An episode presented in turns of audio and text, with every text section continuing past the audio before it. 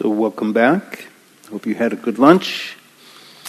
Such a beautiful space here. Steve told me there's a lot of you have never. This is first time here at Spirit Rock. Maybe raise your hands. I'm curious to see too. Yeah. So hope you enjoyed beautiful nature here. Maybe you saw some turkeys too. There's lots of turkeys here. A lot of yellow jackets too. That's right. But no lions, tigers, and well, there could be a mountain lion, but that's very rare. You're lucky if you see a mountain lion, but no tigers or bears.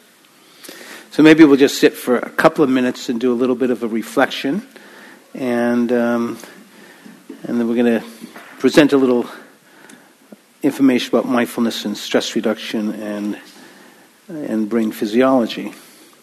We'll just sit for a minute to settle. We have this acronym in MBSR, STOP, S-T-O-P, stop to take a few breaths. So stop, and then T to take a few breaths. O to observe what's happening in your body and mind, here and now. And P, proceeding on being present. And this can form a recalibration. Perhaps even in the middle of the day, you can stop for a few moments, take a few breaths, checking in with your body and mind. Perhaps you'll notice that your shoulders are up higher than your ears, and now that you're aware of it, again, the light of awareness, I can bring my shoulders down.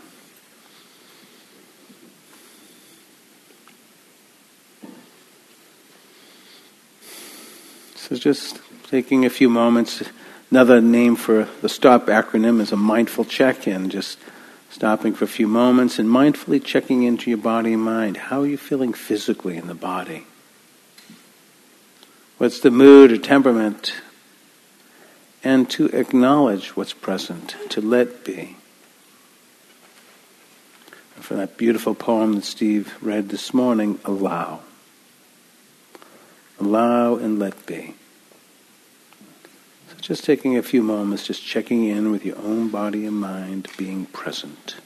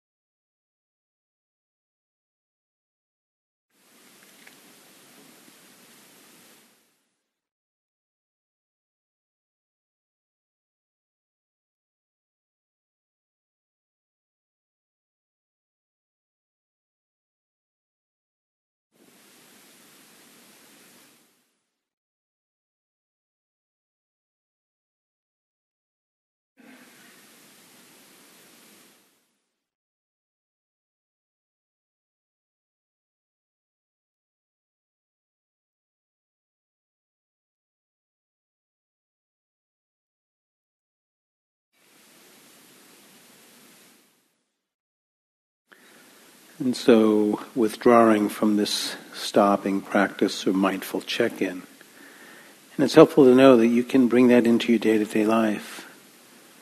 Pausing for a few minutes, a few moments even, to acknowledge what's present within your body and mind. But for now, I'd like you to just to reflect upon, of course, it's inevitable as a human being that we will experience challenges, stress in life. From getting caught in traffic jams to difficulties in interpersonal communication, and of course the inevitabilities that all of us as human beings share as far as the processes of aging, illness, death, separation. And so just reflect upon when you come up against an unpleasant event. How does it affect you in your thoughts, in your emotions, and in your body?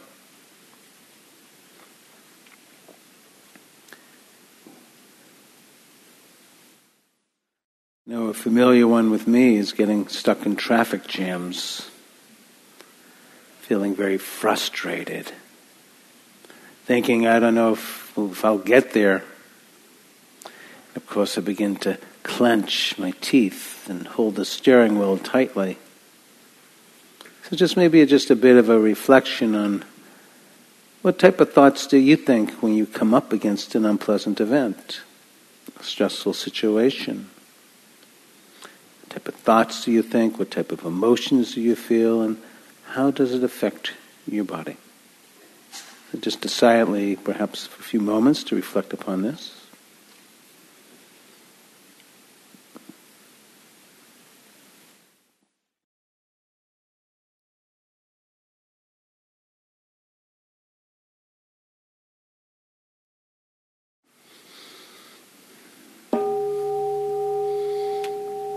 So thank you, and I'm actually going to bring this little board a little bit up in the front here.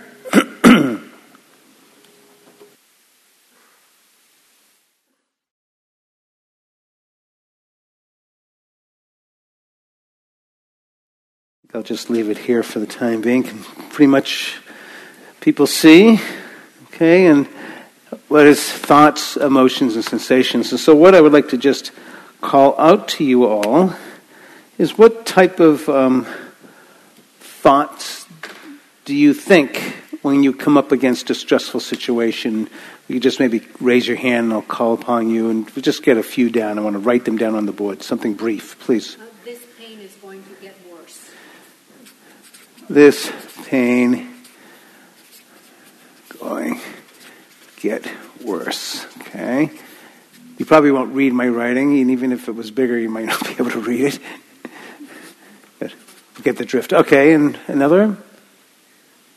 What other thoughts? Please. What's wrong with my life that is causing me to have? So what's wrong with my life? To deal with it. Deal with this. Please. Not again. Anybody know that one? Not again. Yeah. I should have known better. Should have known better. Anyone know that one? Shoulda, coulda, woulda.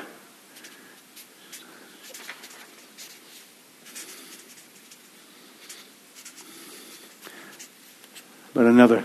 I didn't mean to. I didn't mean to.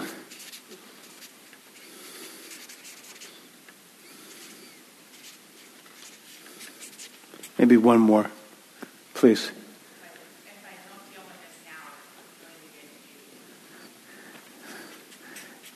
I don't deal with this now, we'll get huge. Oh, I saw so many hands. Another one, please. How do I escape? How do I escape? Okay. All right. Oh, one more. Okay. Why is always happening to me. Okay, so we'll move on to emotion. So when you have feeling, when you have thoughts like, why is this always happening to me? How can I escape? If I don't deal with this, it's going to get bigger. Not again, so forth. When you have these type of thoughts and many more, what type of emotions do you feel? Fear. Anger. Anxiety. Helplessness. Frustration. Sadness. Hurt. You guys are good. Well, lonely. Guilt.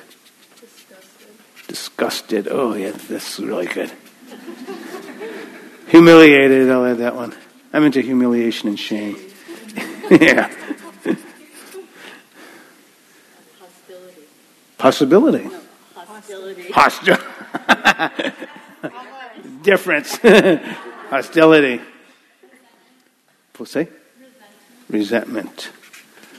Okay. Embarrassed. Overwhelmed. Excited. Y'all are really good. Okay. We can go on. And so, just to help illustrate potentially the mind-body connection, so when you're having a thought like, I should have known better, and I'm frustrated, or I didn't mean to, and I'm disgusted, and how can I escape, and I feel helpless, and why is this happening to me, and I'm feeling fear, and so forth, what type of sensations do you feel when you have these type of thoughts and these types of emotions? Someone raise, please. Concrete and solid substance. So I'm going to use kind of like the red symbol to indicate that area. Tightness in the chest. I'll just draw some arrows. Fatigue. I'll put an arrow down. Sweating. What's that? Shoulders tight. Neck. Jaw. Stomach upset. What's that? Stomach upset. Stomach. Frowning. Head's gonna explode. What's that? Okay. So breathing. Tight lymph nodes. So, okay. Evacuation. Solid, liquid, you know, what goes in comes out. We got in pipes and out pipes. And so you can see, this is a very powerful image here of how powerful our thoughts and emotions are connected to our body. This is very important to know. And, you know, the neuroscientists have begun to chart out these various neural pathways to begin to understand the wiring, the connections between our mind and body. This is important for us to understand. And it's not to say that some stresses are actually important. This is what keeps us safe at times, and to have an awareness of danger. And if we didn't have that, we would have the problems of what happened to Og. Now, Og and Ig were two prehistoric clans way back in the olden days. Og and Ig. Ig had a great fear of dinosaurs and Tyrannosaurus rexes and saber-toothed tigers. Og had no fears whatsoever. It turns out we are all descendants now of Ig. There's no Ogs left.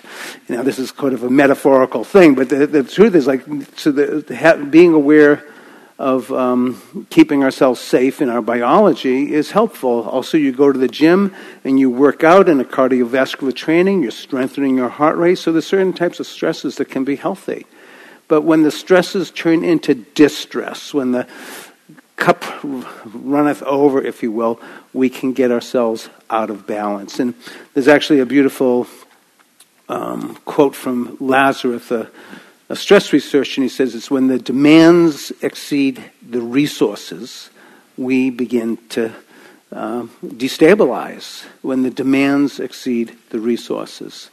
And so I just want to help illustrate the importance of how powerful our thoughts and emotions are and how they affect our physiology. And again, we were speaking earlier about the importance of mindfulness, because once that light is turned on, we have more options, more choices to respond perhaps in more wiser ways than ways that are potentially counterproductive or at times even destructive. So I want to show you, this is actually inspired from Dr. Gary Schwartz. It's actually called the Health Systems Feedback Loop. This is a little bit more simplified language, but I want to give the due credits. And this is a little bit of an equation. And the equation is when we're unaware, we're disconnected from our experience. And when we're disconnected from our experience, there's a probability factor of us beginning to spin out of balance. So how that would maybe translate in everyday life, I'll give the example of getting stuck in traffic again. And so let's say I do get stuck in traffic and I realize I'm going to be late and it's very upsetting and I'm starting to get very anxious and so forth. And I begin to potentially start to hold the steering wheel so tightly that my knuckles are turning right and it's white and it's forcing different musculoskeletal tension around my body and within my body. Begin to breathe more rapidly and more irregularly. That's forcing my heart rate and blood pressure, temperature from my body to elevate. And often in these types of stress reactions, we're not even aware that we're doing this to ourselves. We're lost in the story of our stress. And it's not as if somebody's sitting next to us, threatening us and ordering us to grasp tightly on the steering wheel, to breathe more rapidly, more irregularly, forcing our heart rate and blood pressure and temperature to elevate. We are doing this to ourselves. Where mindfulness comes in as a strategic place to help shift this cycle. If I had an eraser here and this worked, that'd be nice, but I don't. But the equation shifts. So the equation of unawareness, disconnection, out of balance, once we become aware, we immediately become connected. It's like, again, that turning on the light of awareness. Now I can see where it is that I am. I can choose. I'm back again. And then I see that I am out of balance. I'm grasping tightly and breathing rapidly and irregularly. And so now that I'm aware again, it seems so simple. Now that I'm aware, I can release the grip. It's that simple. Yet a moment earlier, when I didn't know I was doing it, it was not simple at all. I was lost in that story. I was in the place of reactivity. But once I become aware and connected, I can begin to stabilize again. I can begin to release the tightness of my hand on the steering wheel. I can begin to soften my body. I can begin to do some mindful breathing right in the middle of the highway there. And I can begin to regulate my breath. And gradually, my body comes into balance. And so this is a very simplistic but very wise and simple illustration and an equation. When we have awareness, that brings us into a place of connection. Even if I'm feeling disconnected, if I become aware that I'm disconnected, I'm actually connected. At least I know I'm disconnected. The moment prior, I didn't even know that. I was just lost. But when we're aware, we become connected. When we become connected, we can begin to come back into balance. This is why mindfulness plays such a strategic role in managing our stress and challenges of life. Again, it's giving us more resources, more options. And so we speak about this big difference between reactivity that is often fueled by these old unconscious habitual patterns. These are part of our narratives, our stories, our ways of reacting. And so we enter into this mindless type of reactivity, but when we become aware, we can begin to respond. So a big difference between reactivity and responding. Reactivity being associated with patterns, conditions, and responding that there's options, there's choices. There's a wonderful short teaching poem that I'll say to you, and then we'll shift with Steve. It's called Autobiography in 5 Short Chapters by Patricia Nelson. Oh, you already read that, okay. Then you know about walking down another street. And so that's and I love that option because we can get so habituated in that chapter 3. You know, I walk down the street again, I'm in there, I fell in the hole again. It becomes again and again this type of process of habituation. But if we turn on the lights of awareness, we begin to recognize the habituation, we can begin to discover other options, other ways, other possibilities. And this is, I think, very encouraging for us, and it challenges us. This type of practice challenges us to become aware of our own perceptions of how we see things, because we can get so lost in how we see things only in a certain way that we don't see any other way. And part of our practice with perception is to be open to seeing from another perspective, to challenge ourselves. For example, if Steve and I just switch seats, just him and I switching seats, it shifts the whole perception of the room. If I got up and I started going down the other side and talking to you from there, since I'm at this moment the center of the focus here because I'm talking, everybody would be turning in the chairs. Like, there's so many different ways. There's 100 different ways to see this room. If each of you just got up and changed your seat one spot or moved back, all of a sudden the room looks different. There's so many possibilities of seeing things, and yet we can get so stuck and habituated in seeing only one way that we don't see any other way. There's a story of a physical therapist. I don't think you told this one. And he had a knee problem and went to a physical therapist. And after many weeks, patient started getting better, walking fine. And one day they had a session, and it was lunchtime, so the patient left. And just a few moments later, the physical therapist went out to get a sandwich and happened to see his patient across the street walking with somebody. And the person was like all kind of bent over again, like the initial time that they first met, some months earlier. And the patient came back another time, and the physical therapist said, "I am dumbfounded. I mean, you've been improving, and this last session you walked out totally fine, and just a few minutes later I saw you going down the street with somebody else, and you were all bent over like initially when I met you. Like, what's going on here?" And the patient said, "Well, you know, I was walking with one of my family members, and nobody would recognize me any other way." Sometimes that's the way things are. So our perception of how we see things or how we want to be seen. And so I think, again, this aspect of mindfulness is offering us new options, new possibilities to seeing things from a different perspective.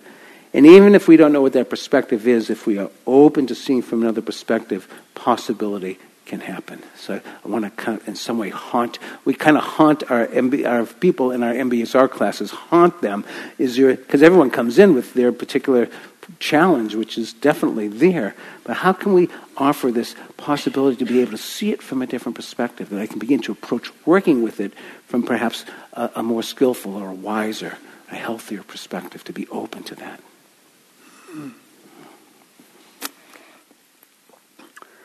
Again, we're back to responding rather than reacting. And the stop practice. Well, taking this even further, things that Bob's talking about have their correlates in our body's physiology. And one way of saying it is that wherever a thought goes, a chemical goes. Wherever a thought goes, a chemical goes. And of course, we know we got all these neurotransmitters. We've got these incredible systems about stop and go. We got the adrenaline, the thyroid, all these things that are just dumping chemicals into our bodies. When we get angry, we got those chemicals going on. Well, we do this long enough, and the body starts to change and becomes more familiar with these chemicals, and we start changing in many ways. One of those interesting changes is in the brain, and that's where some of the most fascinating research has been found in the last decade and longer, studying the human brain in terms of how does mindfulness change the brain. Now, up to maybe 8-9 years ago, we could rely upon self-report measures in terms of people saying, "Well, I'm not as anxious anymore, I'm not as depressed, and I don't have as much pain, the pain is diminished." But it turns out the self-report measures aren't nearly as impactful as when we have biological evidence. And we can get biological evidence when we start looking at the human brain. The brain changes in relation to how we use it. This is called neuroplasticity and neurogenesis.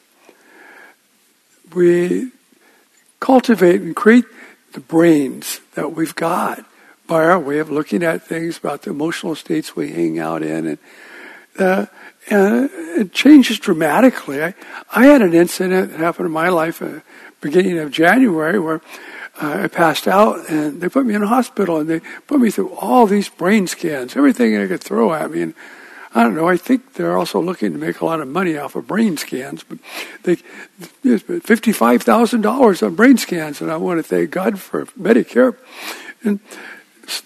And the neurologist came back in the room, and he says, you know, there's nothing wrong with your brain. And one thing is interesting, though, the side, my wife is listening, and said, the side of your brain, the insula that is to do with anger and fear is much smaller than almost everybody else's. And my wife going, yep, that's Steve. And so she has to do that for our family. She does pretty good.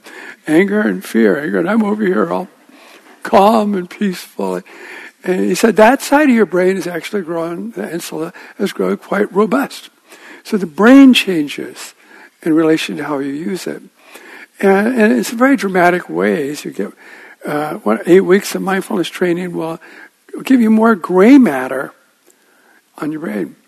Well, this is handy.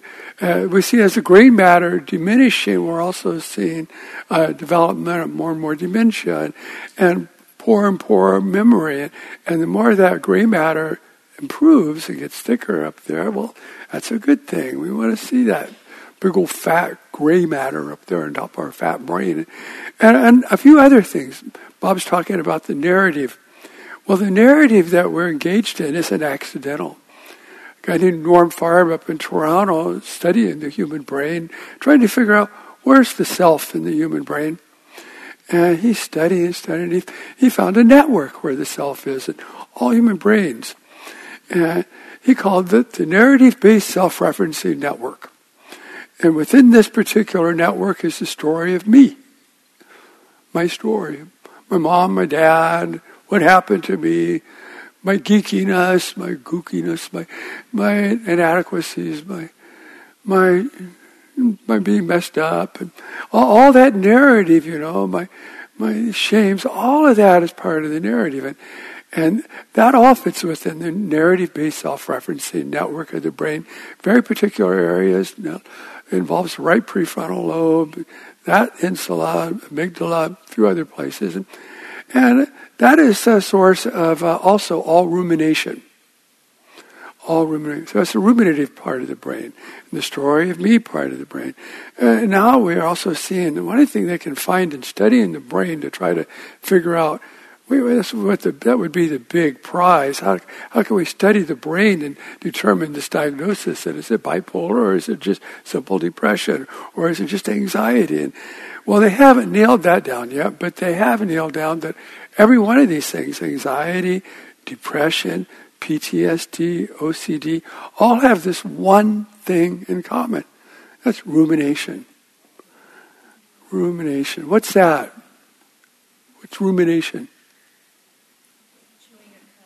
Chewing the cud. It is chewing the cud. It's actually I have a rancher friend that, what? Obsession. Going over it again and again and again. And my rancher client told me some years ago, he said, that means that they've chewed all the food and they've got it to the first stomach and it mixes with that juice and they have to lay down and throw it up in their mouth and chew it again before it gets to the second stomach. And he says, not even the most seasoned of ranchers can get near it. It stinks to high heaven. And so I think of it as stinking thinking. And that's how we perpetuate and create anxiety, depression. Rumination means that I am going over the same thing again and again and again. Pretty hard to get out of, particularly at night. If you're stupid enough to watch the news. Again. For the fourth time that day. And so there it's going. So it is a generator of rumination. That is comes with the brain, with the body at birth. It's a default network of the human body. Everybody has it. It grows all by itself with the life. However, he also found another part of the human brain. And he labeled it the narrative-based self-referencing network. And it doesn't just come with the package. It is something that we have to cultivate. The immediacy-based self-referencing network only becomes developed in mindfulness practices. And the brain changes dramatically. We can see then the here and now self. Well, this is handy because if I'm in this part of the brain, I'm not ruminating, I'm not creating, exacerbating anxiety, depression, and all the rest of these things. The stories about me, my life, my history, my failures, my personality, all these things. I'm in the here and now, here and now, here and now. It's not selfing, not identifying with this thing. And this changes dramatically in just 8 weeks of mindfulness training. Sorry, what is that called again? It is called the immediacy-based self-referencing network. That's where the here and now self is. And that only grows by development. It doesn't come with the package. We have to put energy into it, and we put energy into it by just what you guys have been doing, mindfulness practices. And then we stop feeding the narratives. We stop feeding the stuff that creates anxiety and depression. It falls away all by itself. Pretty handy. And these are dramatic changes that happen in the brain just with 8 weeks of mindfulness training. So it's pretty fun stuff going online, looking at the brains and seeing how that, there it is. And it's just like, yep. Now it's no longer self-report measures. We can see when somebody is in the narrative or in the present. And the more we're here, the less we're caught in the narrative. So, a little bit about brain physiology. And the research is phenomenal. Some of our world's greatest neuro researchers are in this game, studying mindfulness in the brain, and also the mental illnesses, as they call now. They used to be mental conditions. But if you want to go online and take a look, I think you'll find a lot of that very, very interesting. Look under Richard Davidson. Richie Davidson is doing a lot of that. So, don't want to overdo it. Yeah. Let's shift to a practice. Yes? Okay. Oh, yes, use the mic.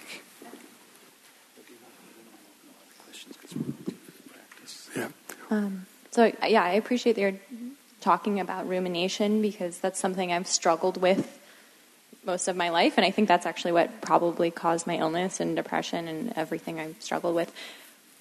But what I'm currently struggling with is I find myself stuck in rumination over past rumination. So, I get mad at myself for, spending 23 years of my life ruminating, and I'm like, wow, it's so simple. Why could I have not just figured this out earlier? And that's one of my biggest things I'm working on and really still kind of holding anger towards myself. I'm wondering if you have any wise words to say about that. Forgive yourself. Forgive yourself again. Forgive yourself again. Forgive yourself again. Forgive yourself again. Self-forgiveness, self-compassion, these are very real practices, and you can do it very deliberately. I forgive myself for the injuries I've caused myself, both knowingly and unknowingly, out of greed, out of fear, out of anger, out of delusion. I forgive myself, and you put more energy into the forgiving. The rest of it falls away by itself. So let's shift to practice now, rather than going too far with too many questions. And you learn more through the practice itself than all our words about. Yeah, and it is good medicine to reconcile. And perhaps everything that we've done in our life has led us up into this moment, and we can look back in the rearview mirror with maybe more hindsight wisdom and offer compassion to that part of us that ruminated or whatever it is that we've done that we're hard on ourselves with. So yeah, let's get into the practice. And all of this research, and we can pontificate on the research, but it's all about people doing practice. And there's nothing like the practice. There's actually a teaching story of a professor of swimology. Wrote a dissertation on swimming, knew everything about swimming, and one day they were out in a boat and it hit a rock and the boat was going down, and the captain said, "Professor, you got to swim to the shore." And the professor said, "Swim? I don't know how to swim. I only know how to talk about swimming." So let's get into the water. I remember telling my old meditation teacher about all these things that can happen in meditation, and he said, "That's good. Go back to your practice now." And just to say on the other side, very grateful for John Kabat-Zinn, Richard Davidson, and many other researchers. That this is perhaps why we're here now, and we're having this conversation and this practice, because of all of the evidence-based research, and there's more to come. And that helped to this evidence-based research is helping to give credibility to these ancient practices of the heart. And so this research is very important. That's why we see the exponential growth of mindfulness around the world. And to be honest, having traveled a lot of the world teaching mindfulness to many people, many teacher trainings, so I also work for the Center for Mindfulness at UMass Medical Center as a trainer, teacher trainer, and it gives me hope.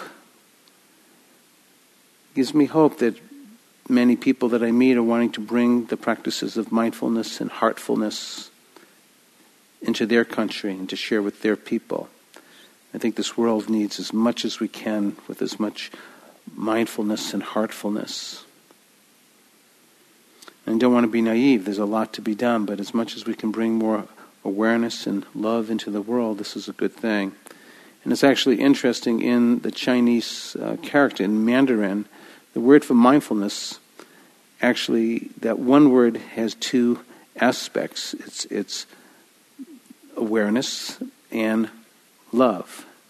They're both in this. That's the definition of mindfulness. So we could almost call it like a kind attention, or heartfulness, or kindfulness. Built right into the word mindfulness is the qualities of compassion, love.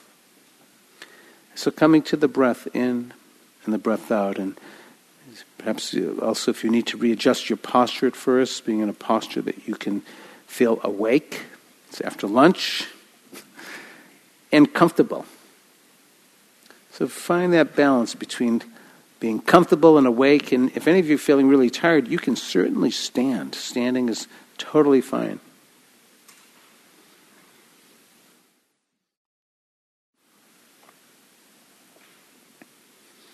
So in making that intention to be awake, to be comfortable, and of course, if you need to shift your position while we're sitting for this next 25 minutes, 30 minutes or so, you're welcome to do so, and just to do that mindfully as well.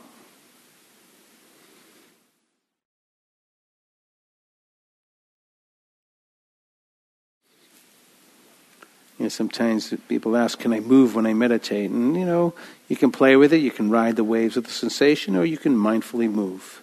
So listen to the wisdom of your own body, mind, and heart. And for now, just bringing awareness to the breath and being mindful of breathing in and out. Breathing normally, breathing naturally, being present.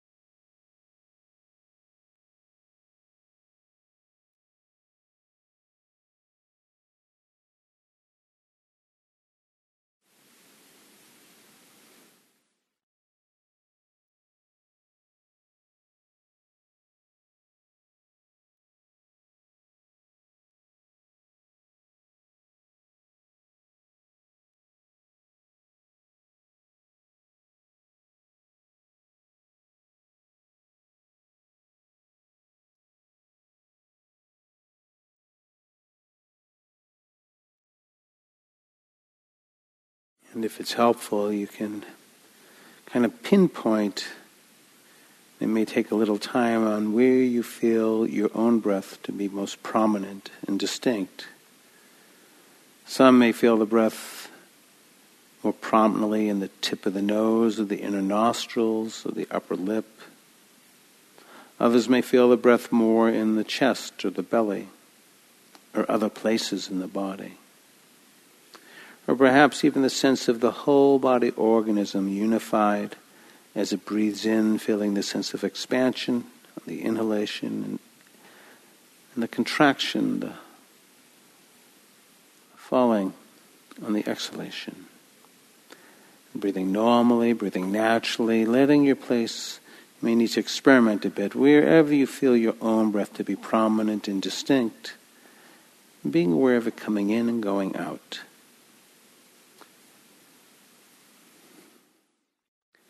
It's also just fair to say that it's helpful sometimes as well to offer options, particularly if the breath does not feel like a suitable object for you to bring mindfulness to. You're welcome to be with the different sounds in the room or different physical sensations, whatever prominent and distinct.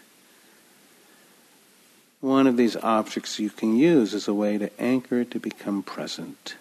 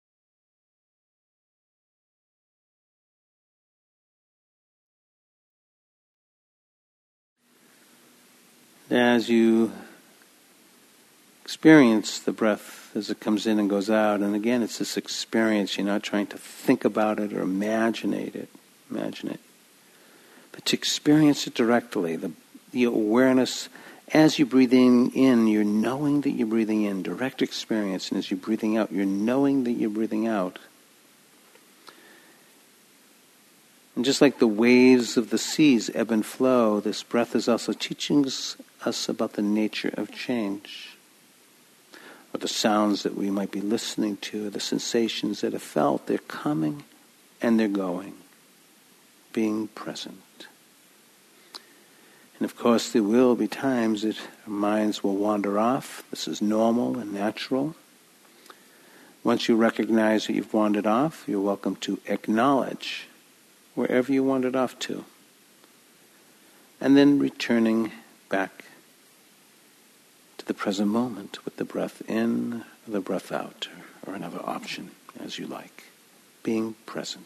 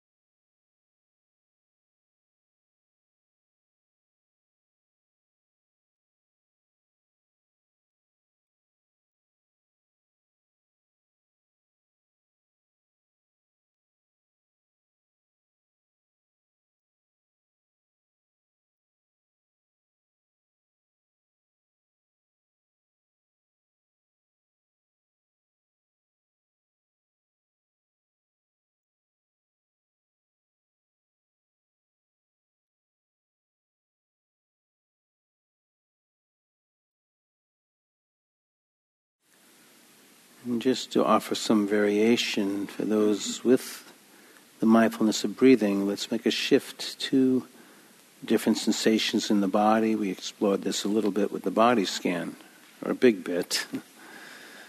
But in this practice of the mindfulness of sensations, you don't have to start with the left foot and work your way up. Just be aware of whatever sensation is prominent and distinct. It could be an itch on the side of the upper right arm in one moment and a tingle on the top of the head in the next. This body is a dynamic organism filled with its sensory receptors, so many different sensations rising and passing. Just like the breath is coming and going, with its inhale and its exhale, the different sensations of the body are also in a state of change.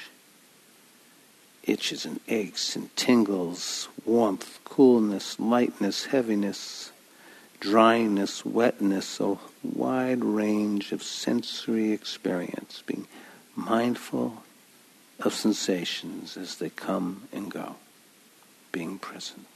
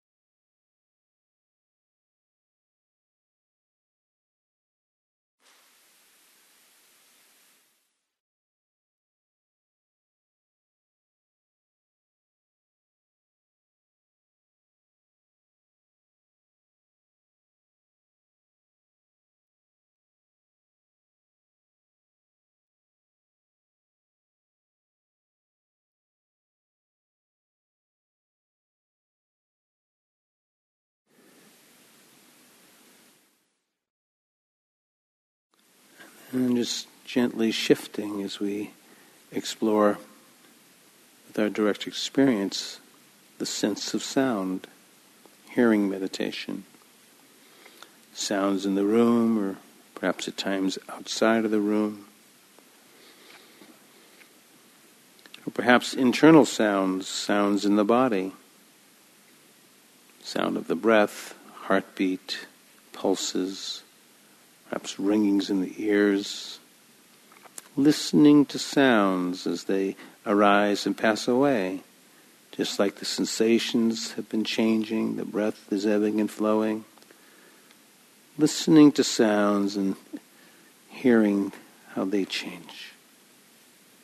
Hearing meditation, a very useful practice in a world full of sound, hearing.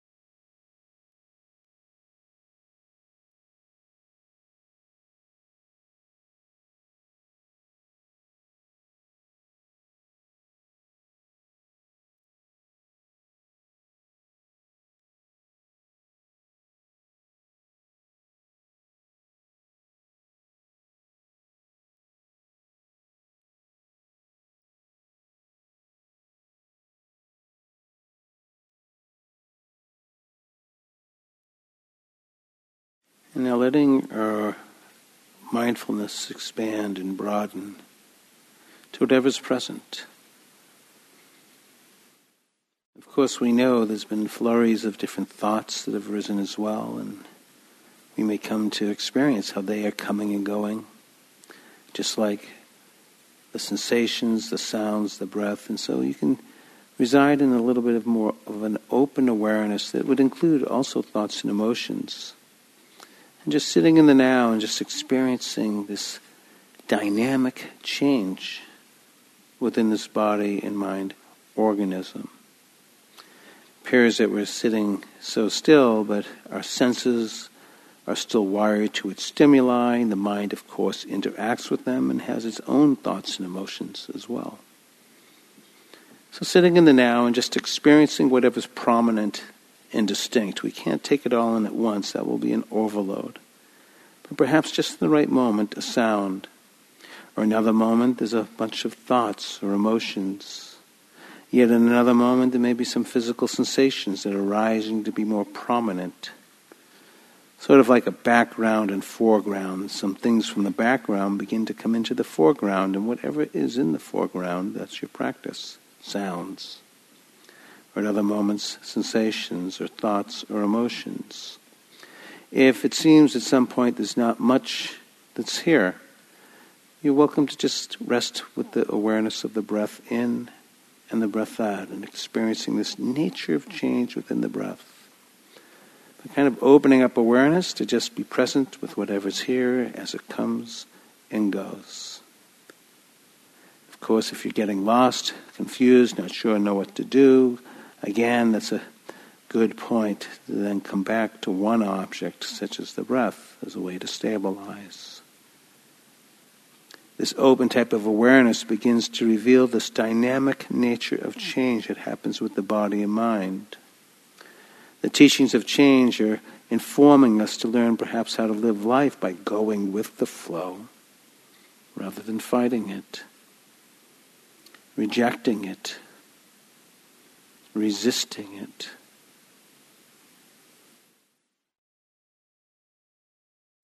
So being present, sitting in the now, in open awareness. No need to reject anything.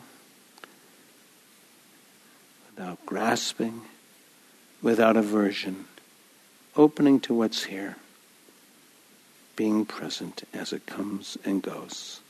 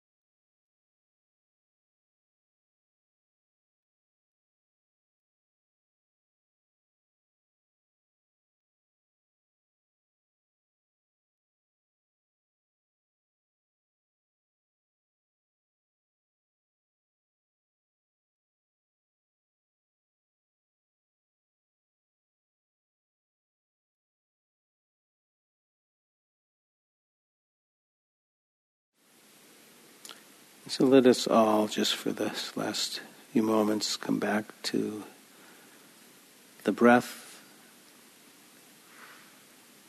And just breathing in and breathing out, and ring the bell in just a few moments.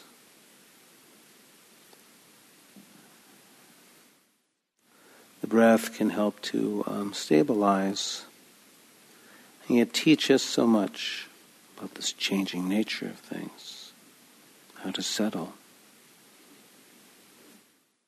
Supporting us to help to see more clearly into things.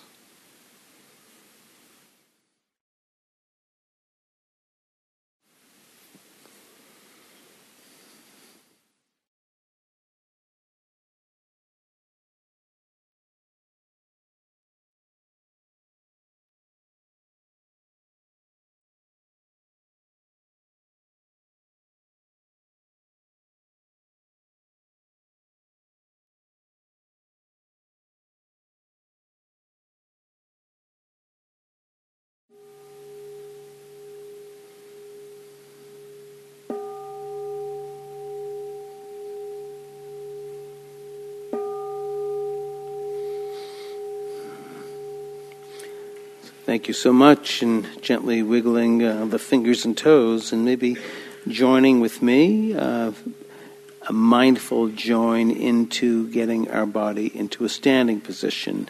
So just mindfully getting ourselves up.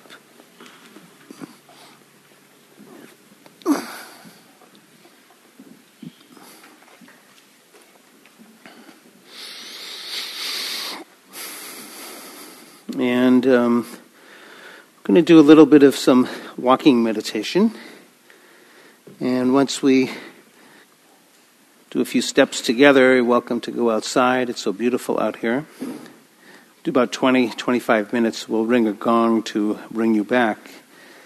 And there's a couple of different ways to do walking practice, and I think for now, in the spirit of wanting to help build our concentration and awareness, we'll do a more what sometimes they call like a narrow gauge or a laser beam.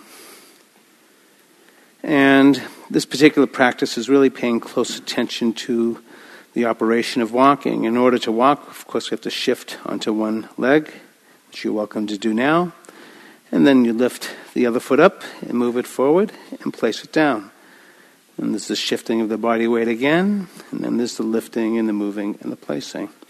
So just taking a few steps mindfully. Shifting, lifting, moving, and placing. And coming to that end point, listening to the body, it will inform you whether it wants to turn to the right or the left, and mindfully turn, being aware of turning as you turn.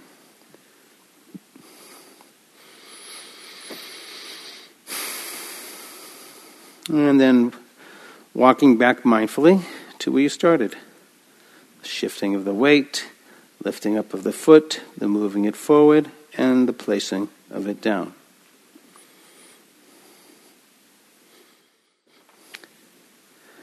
So of course, most of the time in our lives, when we walk, we're going from point A to point B, naturally so. In walking meditation, it's all point A. Every step is arriving into the present moment.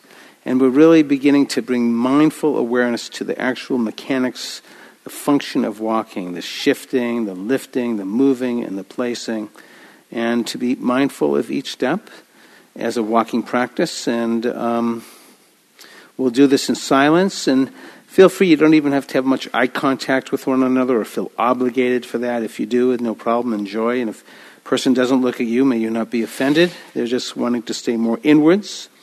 And we'll just practice a little bit of walking meditation. And just so you know, the other form, for future reference, is of a walking of that's more in our normal pace, and we're walking and connecting with our environment. It's also a nice way to walk, particularly in beautiful areas like we are now. But maybe in some ways we can bring these both together. As you are walking, if you get yourself seeing a flower, then you know, pause for a moment and just see that flower. If you see the wind moving the grasses, in that moment, just letting yourself see the wind moving in the grasses, and then just come back to the lifting and the moving and the placing. So you can kind of bring them together because it's an extraordinary natural environment here. So you can practice both if you like. But we're trying to train ourselves as well to be aware of each step, turning, walking back to where you started. So you might want to find a place where you can walk, 3 or 4 or 5 lengths of your body, or maybe a little bit more or a little bit less as you see fit. And just walking back and forth. And this is a practice that can help build our concentration and our awareness at the same time. So have a nice walk, and we'll ring a bell to call you back probably in about 20 minutes or so. And I'd like to suggest again that we do this in silence, and feel free to not have to look at anyone. If you do, no problem. And walking, may you enjoy it.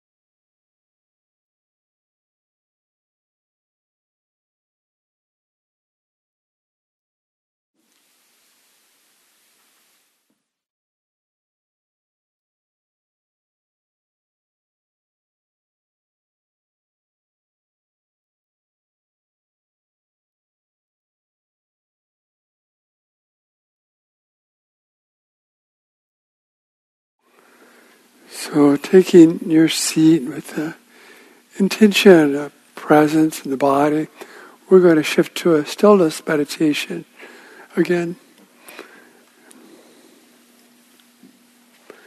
Sitting practice.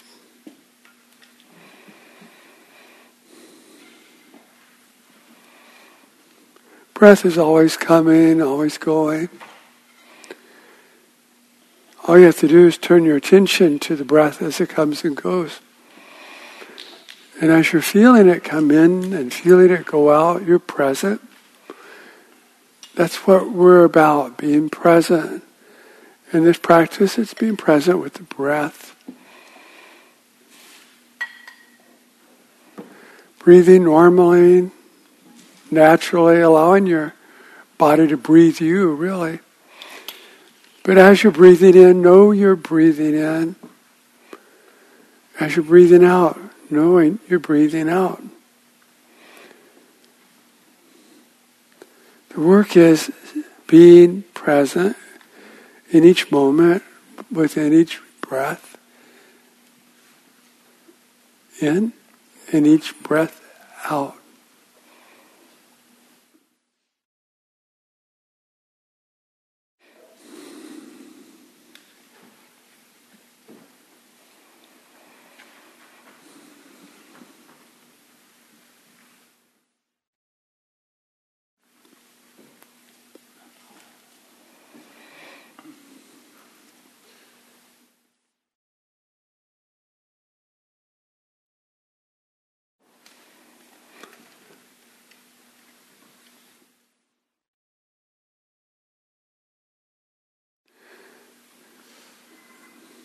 Understanding the best way to get somewhere is to stop trying to get anywhere at all but here.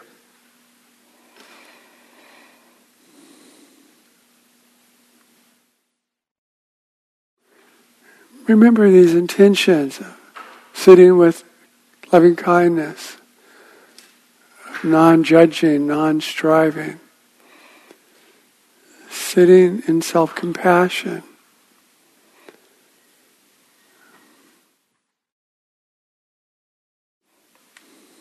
Being present.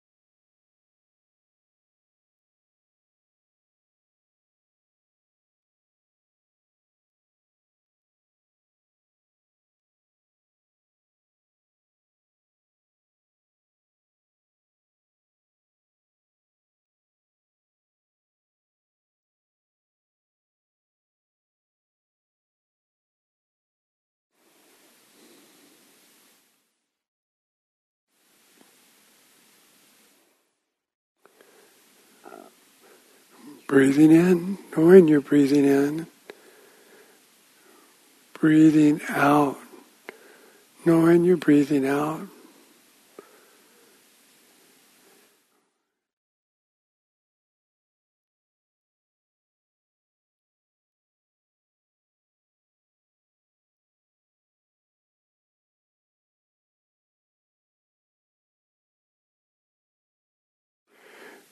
This is a concentration meditation, concentration on the breath as it comes in, and waiting and feeling and noticing when your body wishes to release it, and when your body wishes to breathe in again. Staying with this for just a little while longer. Where what it's like to be breathed and to be present for the sensations of breathing.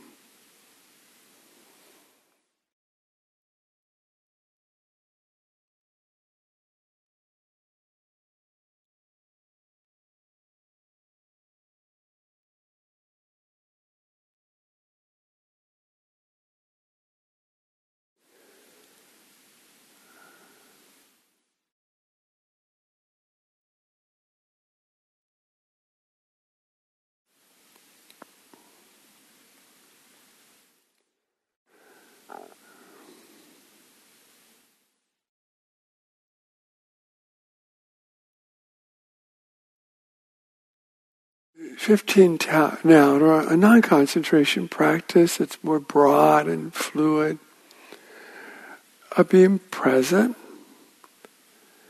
in choiceless awareness. So not choosing any object such as sound or sensations or the breath, but for one intention to be aware within this awareness, opening up to something far broader than sensations or sounds or the breath. And this being the most fluid of mindfulness practices, it's easy to get lost and lose the moment.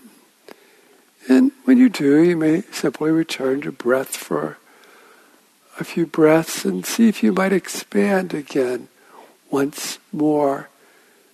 Wide open, choiceless awareness.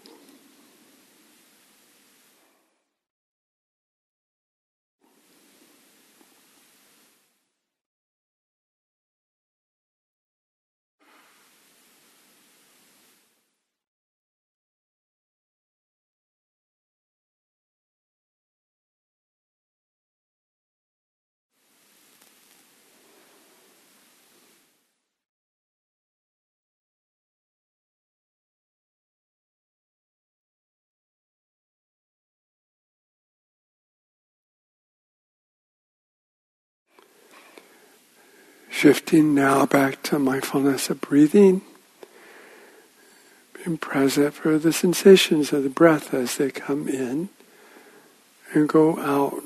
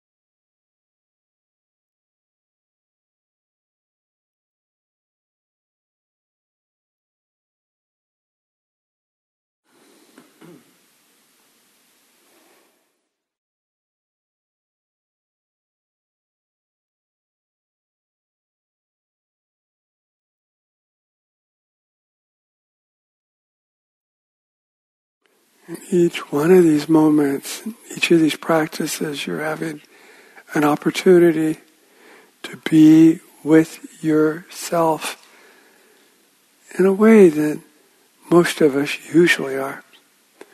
A way that's kind and forgiving and compassionate and even more so loving.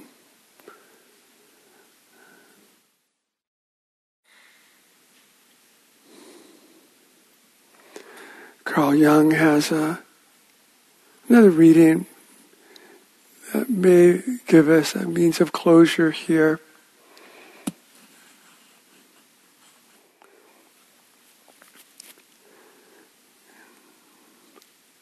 In which he says that I give to the poor, that I feed the hungry, that I forgive an insult. These are all great virtues. But what if I should discover that the poorest of the poor and the hungriest of the hunger and the worst of vendors are all within me. That I am the enemy that must be loved, and I stand in need of the alms of my own blessings, that I stand in the need of the alms of my own blessings. What then?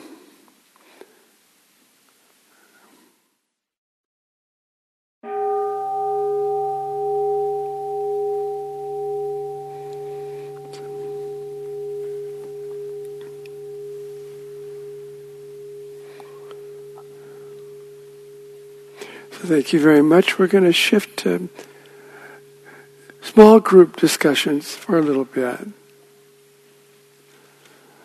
Or about small group 2 or 3.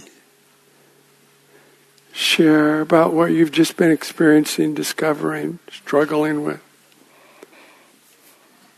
Ring the bell in a little while and bring us back to a larger group.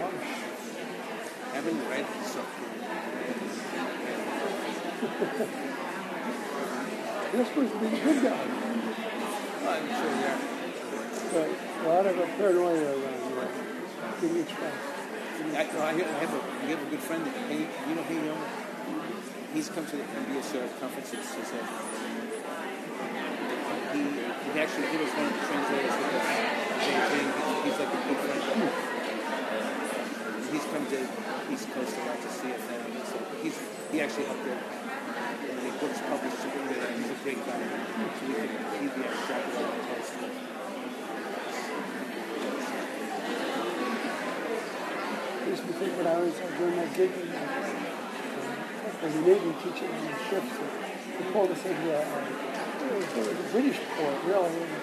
Gabriel Garcia, and really I worshipped there a lot and really good protected place. They got us all off the ship and put us in a big pool. And then when he said it was leeching, how do you like it for you? And I said, you know, they're free, and it's like, your guys like it. And he's good, and I would get up and go on and they're good. Everybody likes it. And I was freaked out because I was coming from liars, I was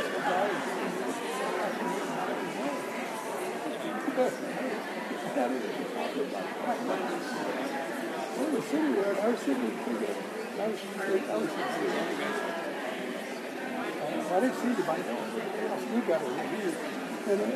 And I'm sitting there just, I was a wreck. I was a total wreck by the time we got to mine. And we come up to dinner by yourself. They said, "Yo, is there a pair of flowers?" I said, "Sure. We had no idea you were out there, so why didn't you identify yourself?" "Oh my God, we're so sorry, sir. Do you have any time to Brandon?" "Do I have any time to Brandon? You have to tell me to you. You're so sorry. Please, they do that back. Please." I had the honorary rank on the thing.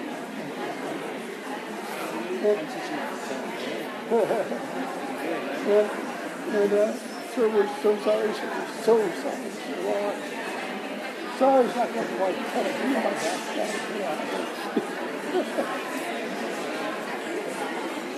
Lucky, huh? They didn't notice that I beat my pants.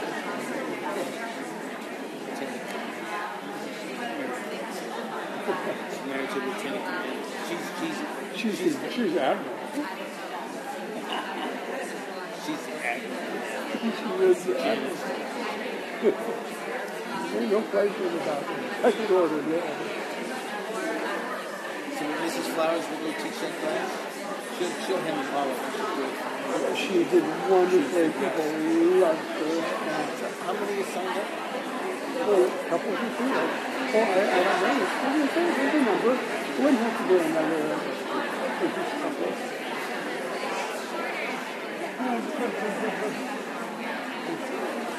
Well, this is a nice thing, but it's different from the meditation. Yeah. I like the meditation. I like the architecture. This is nice. It is nice. It's just different. I guess you can't compare it. It's uniquely fantastic. It's uniquely beautiful. I love the use of scenery. On the outside of the building, and then inside of the building. I think it's actually more wood. Mm-hmm. Yeah. It's nice. I like it. Very nice. Having such a species. Even if I didn't fix out there at this time, no, it's lucky, but he found out the way. Person over there. Cool.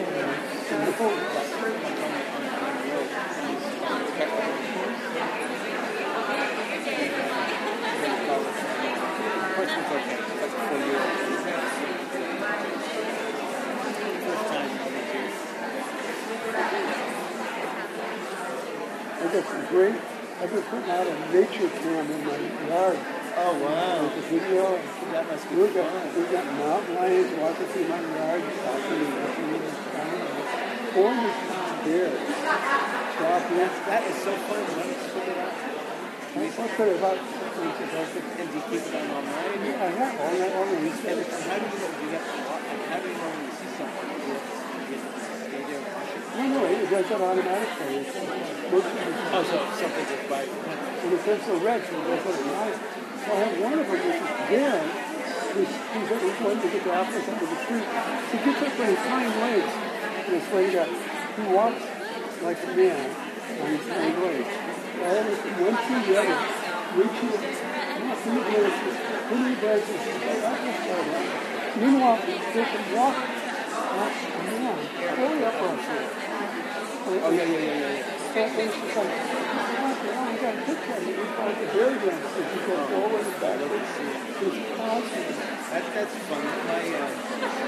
have a brother-in-law in Michigan. He doesn't get that type of medicine.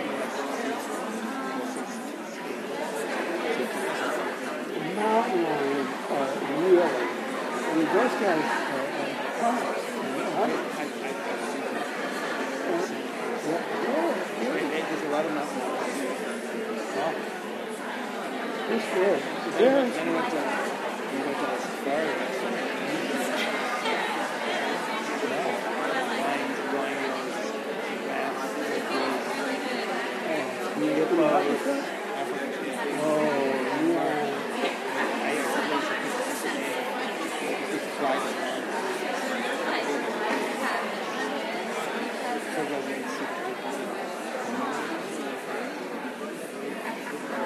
One of the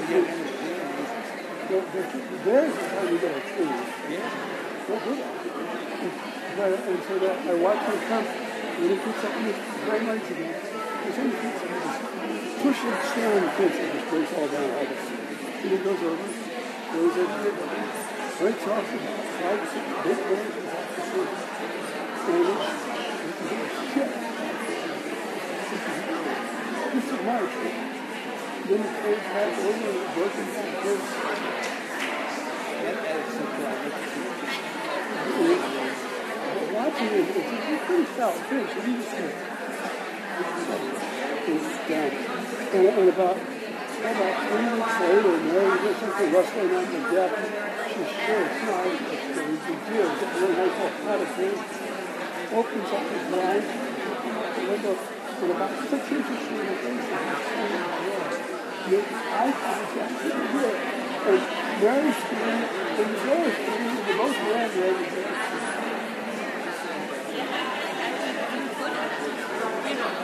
I took out in my phone and neighborhood pictures. And I said, the more I draw it in, don't mess with it. Over there.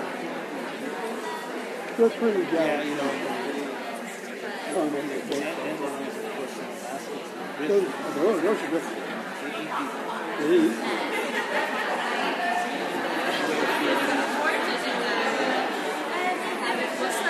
lobster. We got over 30 deer going through there every night. That's mountain lion food. That's something like ring-tail trout and box.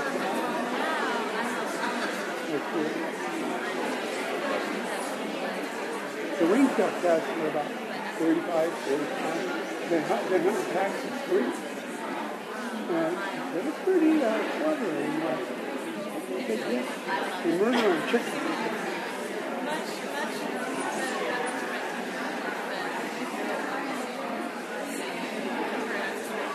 They're doing well. They're doing well. What's going on here? So all these meetings, they're satisfied. Everybody can. I love it. They're introduces us to the rock. So they're introduces us to the rock. They're introduces us to the rock.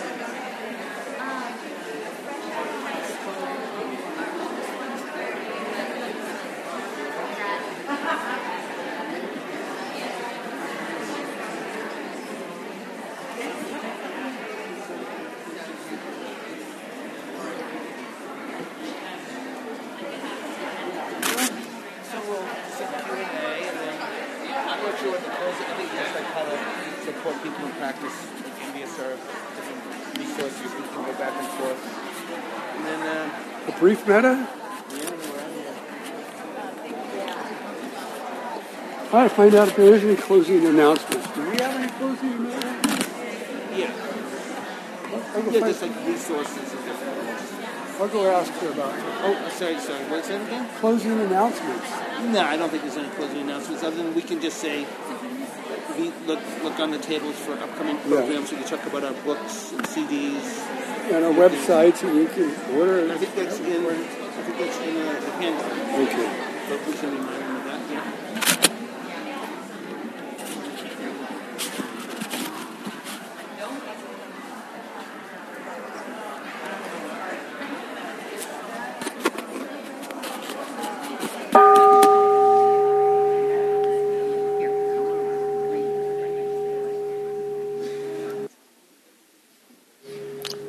So thanking your compadres, and we'll expand from the small group into the large group.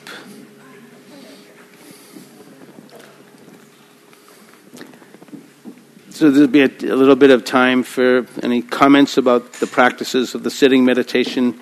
Just as a context, this morning you were introduced to the body scan, which is one of the primary meditation practices in mindfulness-based stress reduction, and then in the afternoon, you were introduced to the sitting meditation, which is another primary practice. Generally speaking, the first month is with the body scan, the second month with the sitting meditation. And, of course, introduced to walking meditation. And early this morning, you also did some yoga. So these are the primary meditation practices in MBSR. And it's important to point out, just to understand within this 8-week class, that these various presentational themes like mindfulness and reactivity versus responding. Actually, John Kabat-Zinn calls the responding a mindfulness-mediated stress response, that when we become aware, we can have more options to choose a more wiser or skillful response rather than old ways of old patterns of reactivity. We, of course, also explore perception, bringing mindfulness into interpersonal communication, and so forth. But we want to just kind of open up some time now for any comments from these practices this afternoon or this morning, or questions. And maybe at first, I'd like to just suggest, let's maybe share about from our practice. And then if there's broader questions, we can address those a little bit later. But just from these practices, any learnings, any discoveries, any challenges? What was your experience? So we'll have the mics go around again, and I'd love to hear from you. Yes, I have one question. My name is Hubert. You talked this morning about ruminating, and sometimes I'm very good at that. And you mentioned that when you ruminate, if you find the awareness of that, it's a good thing. However, in some subject, even though I'm aware that I'm ruminating, I cannot find that pause. Any? Ruminating.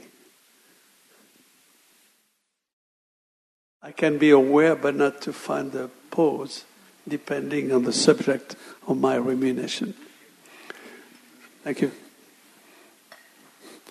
You know what, if we were to take a little bit closer look at that research, when we talk about cause, about the narrative-based self-referencing network of the brain, it's the cause. It's what it does. It ruminates, it goes over things again and again and again, particularly those things that are disturbing, particularly those things that are scary, that have to do with some kind of upset.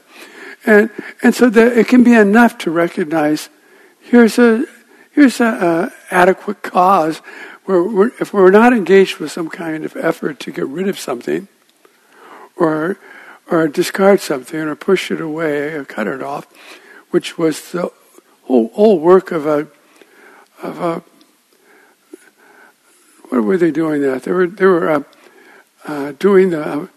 Removing the front part of your brain back in those days, lobotomies. But no, it's just enough to recognize it and to extricate yourself from it again and again and again. And causation can get you involved with a whole other endeavor when really all you want is to be free of the rumination. Make sense?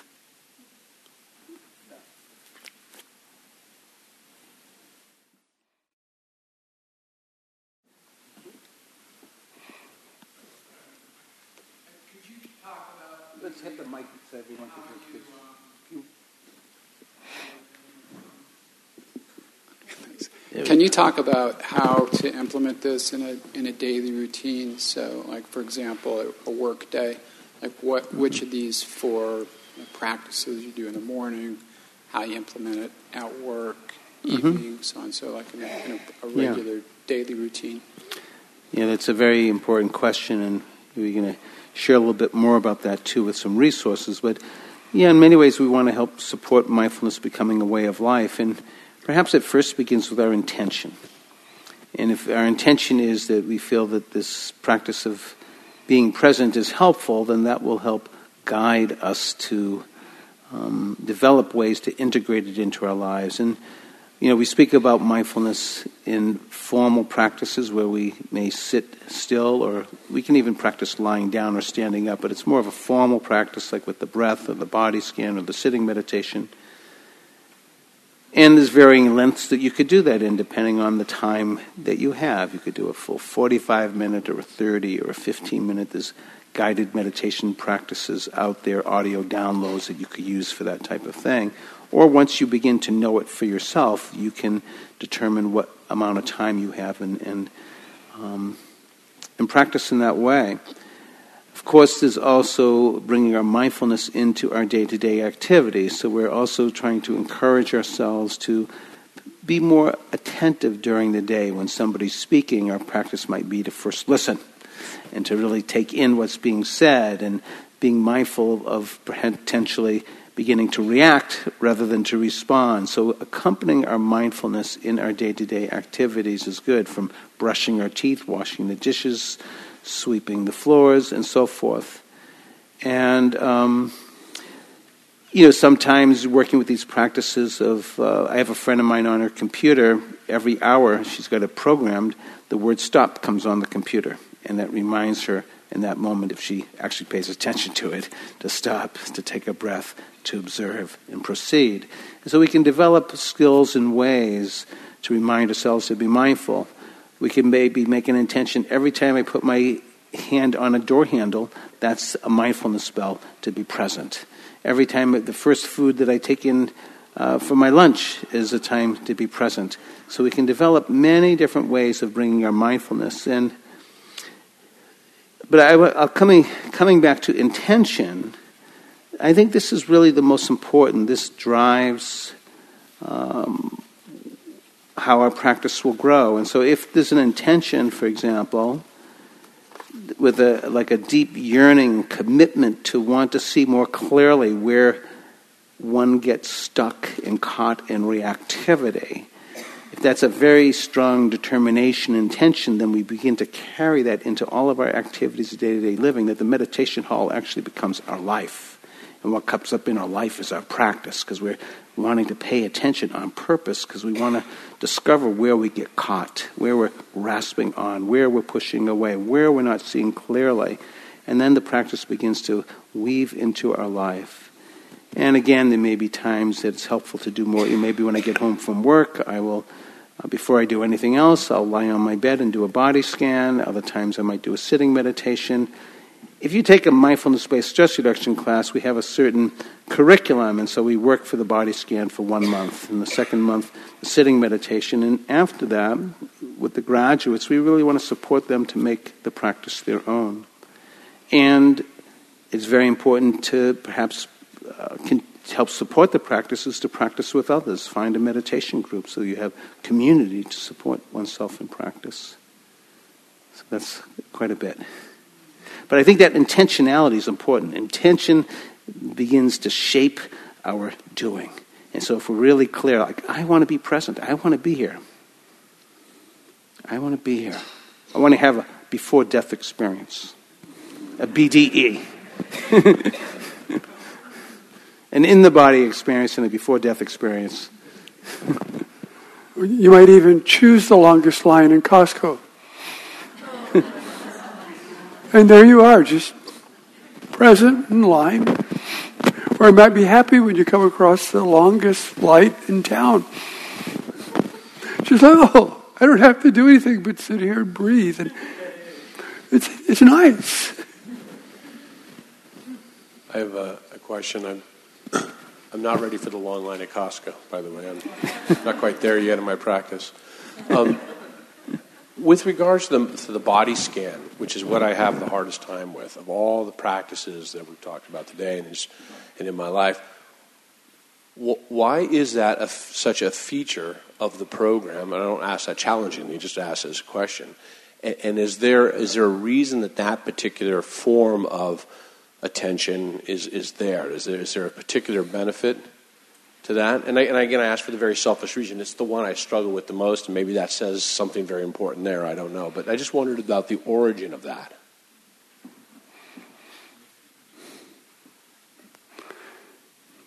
Why don't you take that one? Sure. I think that, and it would be great to have John Kabat-Zinn here to explain that, but I've heard him talk about this. And,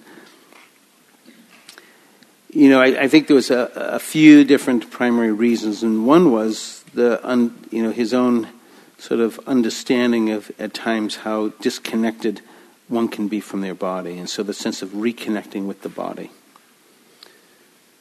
And so felt that the body scan was very useful at first.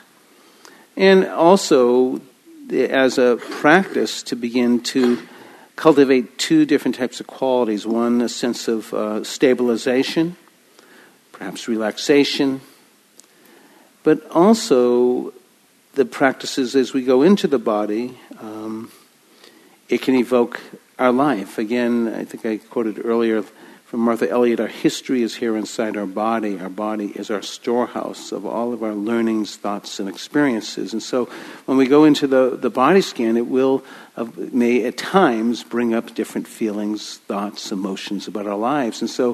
And these are the very thoughts, feelings, and emotions that are often causing our stress because they're not yet completed and integrated and understood.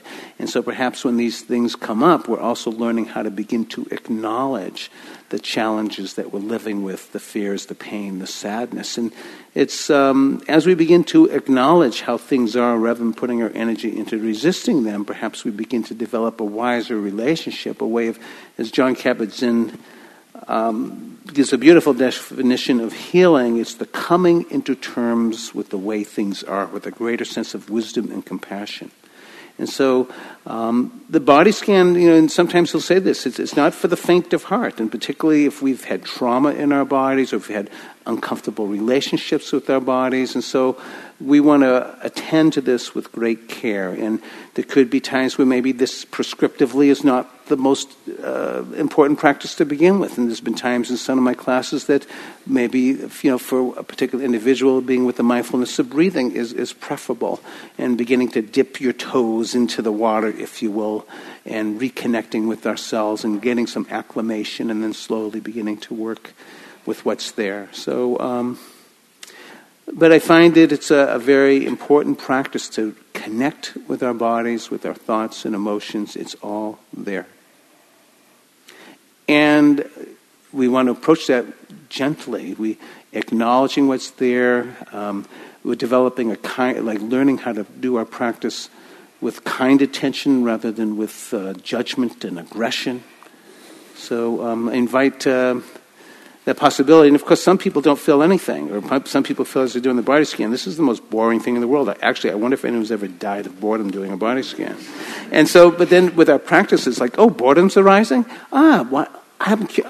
One of the qualities about mindfulness is bringing in and invoking in the qualities of investigation and curiosity. So we'd actually want to inspire and invite someone to get curious. Like, what actually does it feel like when you're bored? What arises physically, mentally, and emotionally? Approach it as a scientist. And wow, actually, boredom can get actually kind of interesting. Are you bored anymore? No, not at all. This is fascinating. I never knew what it was like to crawl out of my skin. But in that sense, I'm beginning to actually develop a relationship where I'm beginning to work with it. I'm beginning to have a sense of connection with it, where formally I'm constantly just turning the channel because I don't want to be here. I don't want to feel what's here. And if I might add on to that, please. We got in a mindfulness-based stress reduction program now, remember the people that are coming in here are coming in with many, many physical problems. They're coming in with heart disease and cancer. They're coming in with irritable bowel syndrome. They're coming in with fibromyalgia. They're coming in with every host of stress-related illness you can imagine. They're left with a message from a physician somewhere that is saying, well, you know, this is all medicine can do for you, and you're going to have to find ways to help yourself. And it's not so easy when you're starting to look at what is my role in this. And I read a book 2 years ago. I liked it very much. It was Haim Junot, and it's Haim Junot is his name. And it's when the body says no. When the body says no. And one thing happens when you really start listening to your body, it really does communicate with you.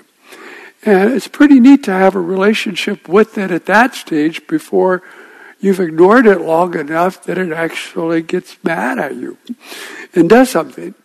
Like, you're going to pay attention to me or not. And so many of us, guys particularly, we're working in construction, working in other things where we have to use our hands. Men to work. Sometimes we'll just use our hands for hammers, and our bodies after a while start complaining. And to listen to this body and honor what it has to say can be a great big change in orientation than pushing it to do whatever you expect it to do. You know, stay at the computer, even though you've had to pee for the last half hour. When it's time to go to bed. When it's time to stop eating. When it's time to get... These things are pretty useful to listen to, because after a while, your body rebels if you're not listening to it. I have a question. Does the idea of being present and being mindful change according to maybe the meditation that you're participating in? For example, when we had a silent meditation with our eyes closed, I'm trying to keep my thoughts are more muted. Whereas when we were on the walking meditation, there were things of nature and whatnot that got me thinking positive thoughts or put me in a better mood, but it was somewhat cerebral versus what I'm experiencing when I'm lying down and with my eyes closed.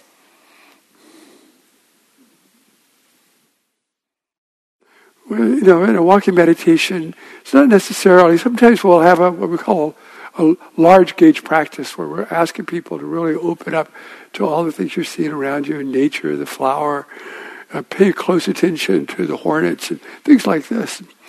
But in a walking meditation, the primary object of practice will really be the soles of the feet and the touching of the foot to the earth, and maybe the sensing when it's time to lift up the other foot and its placement. So we're not really walking to get somewhere or to go on a nature walk to take in everything, though that can very well be and is a form of mindfulness practice. But for the most part, at a more narrow gauge, we're looking just to be stepping, be present with the sensation of the foot touching the earth as a way of practice. And of course, we didn't make any of this evident when we gave the instructions for this walking practice. So that really the object is sensations of the body as you're walking.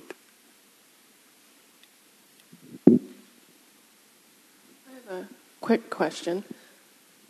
So I'm thinking about what this gentleman said about rumiating, thinking, being caught in the wheel.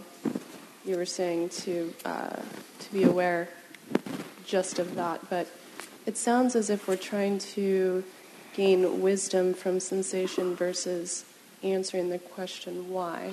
Do you get that question? Mm-hmm. Sometimes there's been many times where trying to solve something through trying to figure it out, analyzing it, and it often just creates more of a spin. And so what we're inviting is to move into direct experience and to be present with what's here.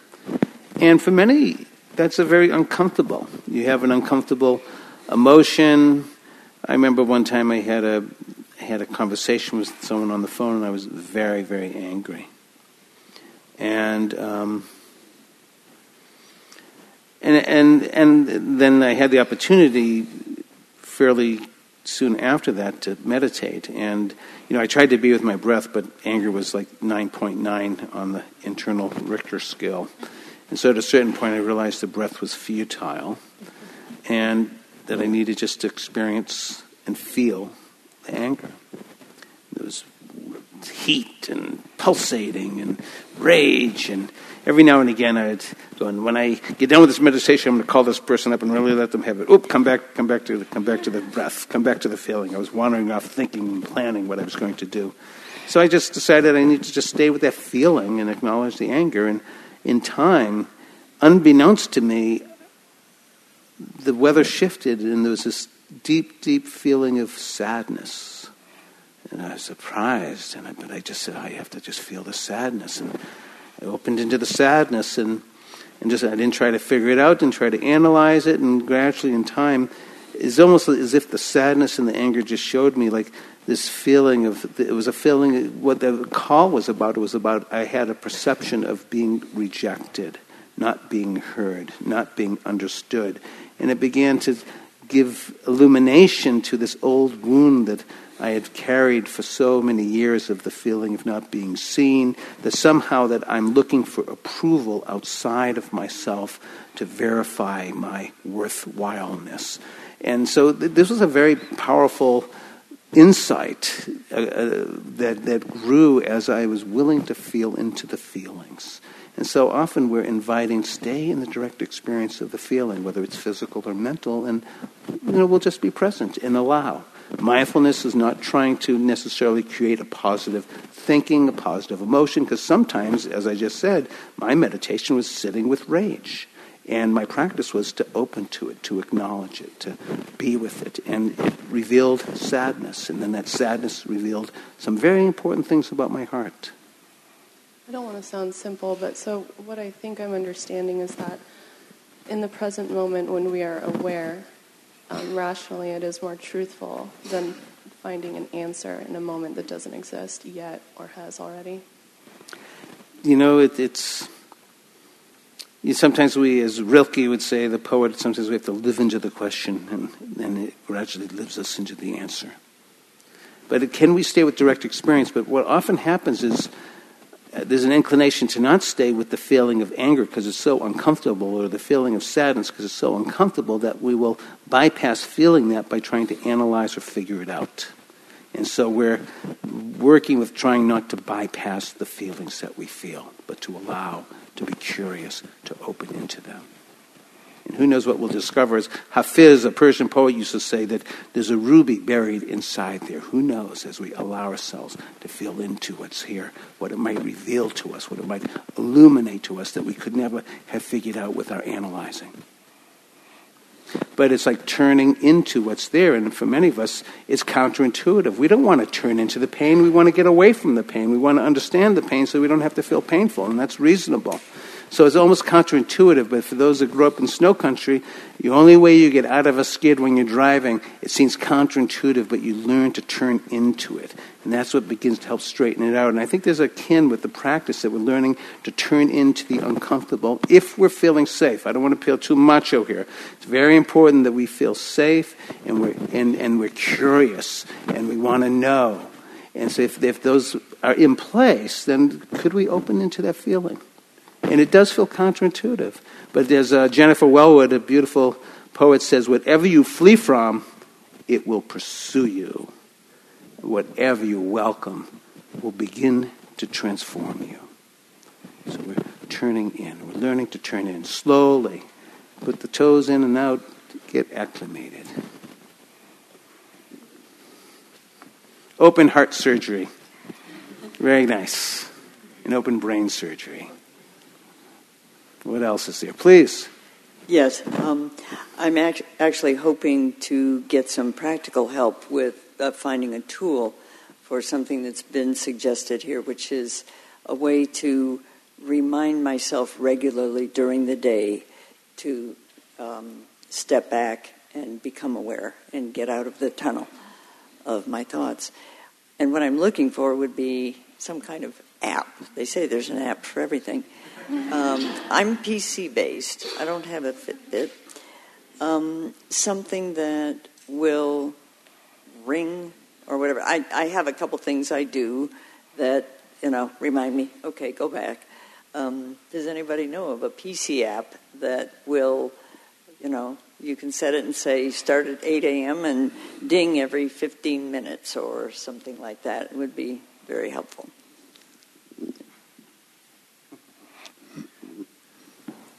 They're out there, and I'd say ask a teenager or a 20-year-old. They'll tell you quickly. But how did we have that intentionality to be present? So you can talk afterwards. Looks like you just made a nice connection. There you go. So how about any other questions or comments? Run right there. Please. How do you break the cycle of rumination? What tools are there? We were talking about that earlier. One thing is to be aware of ruminating, be in the present moment aware of ruminating, non-identification. So that's the RAIN practice. Recognize, acknowledge, spend a few moments investigating it. Non-identification. It's not me. It's an old habit of mine that's stuck here. So the issue here is interesting. You know, maybe I'll put it like this. Years ago, where I live out in a wilderness area, Northern California, in the foothills, got a wild river in front of me. And when it gets heavy rains, that really is great for kayaking. And I've done it a few times. Well, one year, one of my neighbors was kayaking down, and there's a waterfall near my house, and you just go flying off the waterfall, you get air, and you keep going, and it's really cool. And he was getting ready to do that, but this time that's not what happened. At the bottom of the waterfall, it was a keeper hole. And this is the most deadly feature in a river. That's what kills most kayakers and rafters. It sucks you down. And then you got to get back up, and you try to swim out, and it sucked him down. And he was doing that with his kayak. Then he finally threw out the kayak, the paddle, tried swimming out, and it sucked his body down. And this happened several times. He was already hyperthermic, exhausted. And he did something crazy. It was a thought at the last moment when he was down at the bottom last time. We want to stay away from down here. It's dark. Water's moving real fast. It's super cold. That's where the big rocks are racing over. The water's racing over the big rocks. And he dove down, took a big breath, and dove down to the darkest, coldest, most scary place. And at that very bottom place, he found a little tug to his right, and he swam with it. And a moment later, he was spit out of the keeper hole about 30 feet away. So within it is turning it into this good thing. Sometimes it's enough to investigate these things and go towards the very thing you're most afraid of. Go right into the darkness, right into the fear, right into the shame. That very thing that you have been trying to escape is actually a pathway out of it without trying to escape it. And again, I think when you become aware that you've been caught, you are uncaught momentarily. So that's the gift of mindfulness. And then from that point of recognizing that you've been lost in the sea of rumination, now that you see that, you have stepped out of it. And perhaps now, what do I do with that? Okay, what other options do I have available rather than slipping back into it? And also, of course, I think it's very helpful to know that there's something that's driving rumination, and we often don't seek the deeper what's going on. Just like a car has a warning light on the dashboard. It says brake. The brake light's on. But the problem ain't on that light. It's wired down to something much deeper. And so what's wired into the rumination as we begin to stay with that feeling and begin to investigate it, not analyze it again, if we begin to discover more about what's fueling it, what's feeding it, that understanding may begin to set us more free. And we're identified with a certain story, a certain narrative that keeps us getting caught and around in circles again. But now I'm seeing this story. I'm becoming potentially a little bit less enslaved by it. There's nothing like understanding that can begin to set us more free. And this is the heart of mindfulness practice, is developing understanding of where we get caught. This is why it's an insight meditation. Please. Recently, I had a dream where I was in an elementary school and I was lost and I couldn't figure out how to get out of there. And I started to panic and I told myself in the dream, I know how to get out of here. And I woke myself up. And then I realized whenever I'm having a dream that I don't like, I can wake myself up. And this morning, I realized that the message of the dream was that you can do that in your awake life. So when I'm feeling lost or panicky, I'm going to try to tell myself, I could get out of this. I wish I could have figured that out when I was in elementary school. But what a beautiful, like I love that. It's like there's wisdom. And if we're open, there's access and listening. Yeah.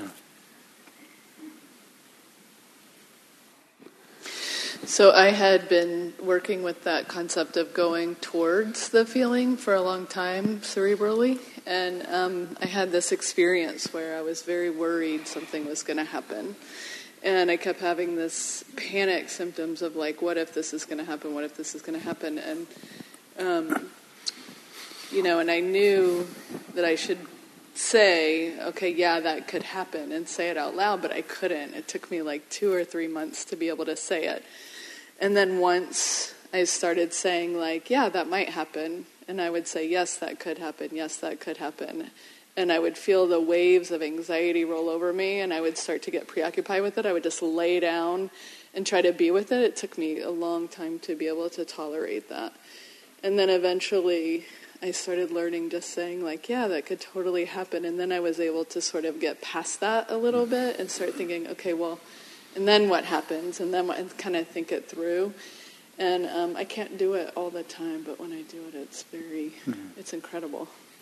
But It was scary, and it took months and months to just be able to say out loud that the thing could happen. Yeah. I think there's a great power in giving it a name. It's like, I see you. There's actually historically in ancient Buddhist literature about a metaphorical demon named Mara. And Mara used to come and kind of distract the Buddha. And the old story goes. But of course, every time that Mara came, the Buddha would say, I see you, Mara. There's a story of him meditating and getting woken up, and Mara gets out all these arrows and try to shoot the Buddha. And supposedly the Buddha says, I see you, fear. I see you, Mara. And then the arrows turn, metaphorically speaking, into lotus blossoms. But the great power of naming, of seeing, of saying out loud, I see you, it can be very helpful. And that was a big process you went through. Yeah, it could happen. It could not happen, too. If you wanted to find a beginning of a book, maybe a title, or maybe any chapter in a book about anxiety, what if would be a good name for that. It's one of the generators of anxiety. And so generally, right after what if, we fill it in with generally the worst of possibilities. And we can get stuck in that worst of possibilities, like, almost like the tar baby story. And you don't have to. The what if thinking, I heard from a rocket scientist as they were talking about launching the Explorer. And they said, we really like those what-if guys. And they really come up with everything. But the what-if guys' families are one thing. And another thing, too. And the what-if guy himself creates a lot of anxiety with what-if, what-if, what-if. It's also a habit that's not really all that constructive for most of us. Well, I've learned to distinguish between what's possible and what's not possible. Thank you. So we talked a lot about rumination. A phrase that comes to my mind is snowballing, speaking of snow country, and how I find that it just takes one little trigger sometimes, and then, like, I'll be walking around my house, and where, normally it's I see a beautiful view, but when things are triggered and it's just a snowball of negativism, then it's like the roof we have to fix and the sewer line we have to work on, and it's just and then a lot of other things come up about my past and how did I get to this point in my life, and, you know, why isn't my life better than it is? And it's just, you know, this, it's a snowball effect. And can you speak more specifically to that? I think, you know, we've been talking about it all day, but that's just how it occurs for me. And I get into these, you know, just tumble down the rat hole with the snowball rolling over me. Well, I've come to the point where I really have become rather distrustful of that voice, I think, and whatever it comes up with, it's like there's wonderful Rumi poem, it's a computer poem. He says, "Don't go anywhere with me. Mind, think nothing. Voice, say nothing." This presence, it's easy to get caught in the very worst of possibilities. And it's often a means to power for those that are wanting to scare in order to have power, is to propose the worst of possibilities. And we've got a part of our mind that is a fear monger. I've come to recognize it with its shenanigans. I don't trust it. It's a recognition, I guess. And I'm not trying to get rid of it. You know, guys all know the story of the tar baby.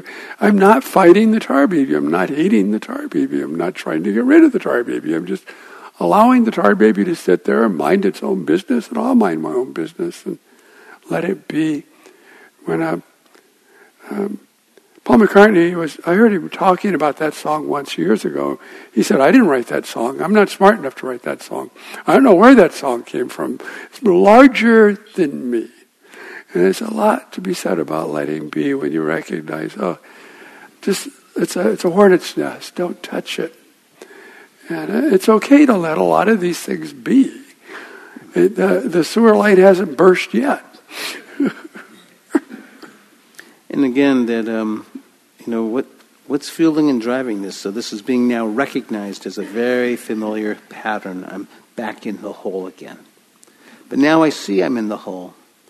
And so can I begin to get out of the hole and walk around the hole, but also, I guess, the gift of understanding. What's driving that? What's driving that sense of angst, that sense of despair, that sense of it's not right, or as you're looking at life in this way? And I think the more that we can sit with that, to open to that pain, to that angst, to listen to it, it's becoming our teacher. And that's, I think, one of the wonderful gifts, if we can begin to recognize whatever is a challenge, if we begin to see that it's actually a teacher that has come in drag. And it's actually showing us sometimes with terrifying clarity exactly where we're stuck. Actually, where we need to actually bring more attention to rather than less. And so, but this is a very different orientation in a world that we want to get away from our pain rather than investigate our pain. But don't you notice that the pain continues to follow you no matter where you go? And so it's a very radical approach that to consider these challenges as an opportunity. It's a teacher. It's showing us where we're caught. It's showing us where we're stuck. So let's bring our practice to investigate this. And this is what happens in MBSR too. It's like really, because we're all coming in with a lot of different things going on, and how do we begin to I'm not responsible for my illness, but I can be responsible to it, or to my anxiety, that I can act, that there's perhaps skills that I can develop inside myself to empower me with my own sovereignty, that I can begin to take responsibility on my relationship to this, and that perhaps I can cultivate a wiser relationship as I begin to understand the triggers and the fuels and the stories that I'm telling myself again and again that I've so desperately believed in, but now I'm beginning to see that there might be something else. Coming back to these narratives. Yeah. So, I think our time is getting close. So maybe this is the last one. Unless does someone else have a mic? Okay, so this will be the last one, because it's 4:30 now, just about 4:30. So, you talked a lot about turning towards it, but can you talk about how you teach cultivating a non-judgmental, loving, kind presence with it? I know that's a big question. Hmm.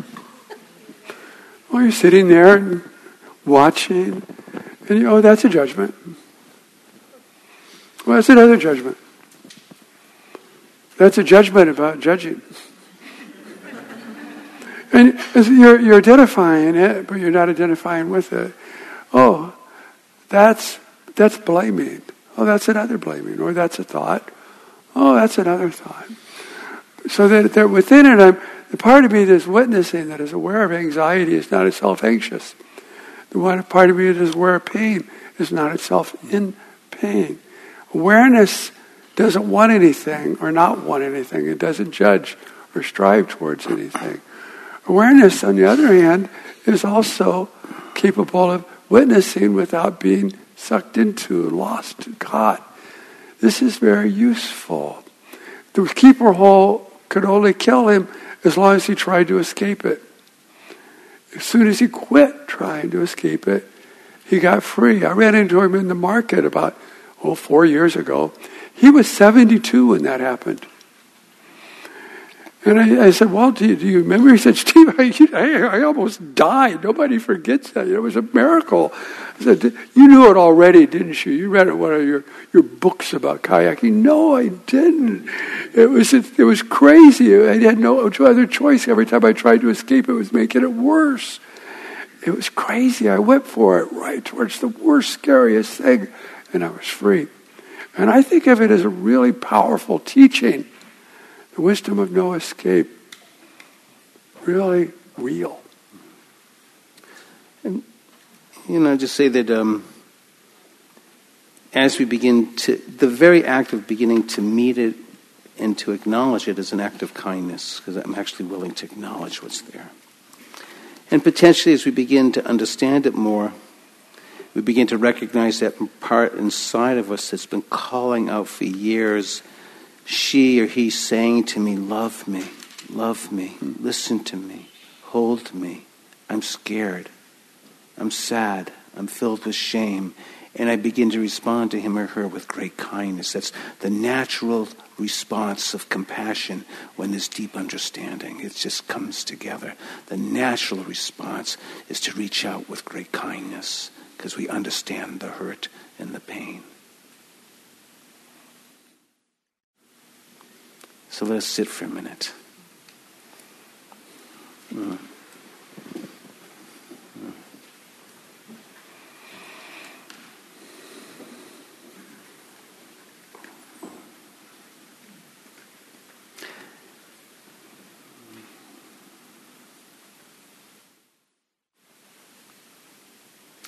So there's a Spanish poet, Antonio Machado, and he has this 3-line verse.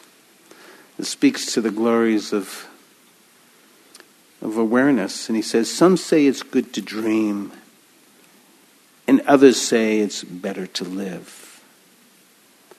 But best of all, my friend, is to awaken. Best of all, my friend, is to awaken. So we thank you very much. And for those that are interested in mindfulness-based stress reduction, there's a website called the Center for Mindfulness. You can internet search that, and it has a list of certified MBSR teachers worldwide. And, of course, there's the whole state of California. Both Steve and I are certified, offer programs. On the handout that is out front, both Steve and my website is on there with further information. I've also actually put on the table, if any of you are interested in mindfulness-based stress reduction, there's a teacher training trajectory with a number of trainings, and I offer one of these types of trainings here in Northern California at El Camino Hospital. I'm starting a program in January. If you're interested, there's some flyers, and of course there's some books, and I brought some CDs. I think as far as resources supporting you in practice, if you do an internet search for mindfulness, particularly here in Northern California, don't worry, you're in good company. There's a lot going on here. And, and sitting with a group can be very helpful, just like you might have experienced today, sitting in a community with people practicing, wanting to be present, can be very, very supportive. And so really want to encourage you, if this is helpful, to sit with another mindfulness group. And of course, there's all types of apps and audio downloads. There's so much on mindfulness that you can take a look. And I'll just say, and let Steve speak in a minute, just thank you so much for coming today. It's been an honor and a privilege, and may you be well. And ditto with the recognition that you have a wisdom inside of you. We would hold ourselves up on this podium or something like we know something, but anything. If we say it, what we're saying, you should be going, I know that. If we're telling you something new, then please let us know. But if we're doing our job well, it's like, well, of course, my 5-year-old could tell me that. And this is just knowing. It's not based from some gymnastics of the mind. It's just we make discoveries when we're present. And the more present, the more we are, the more free we become. So thank you so much for coming. An honor.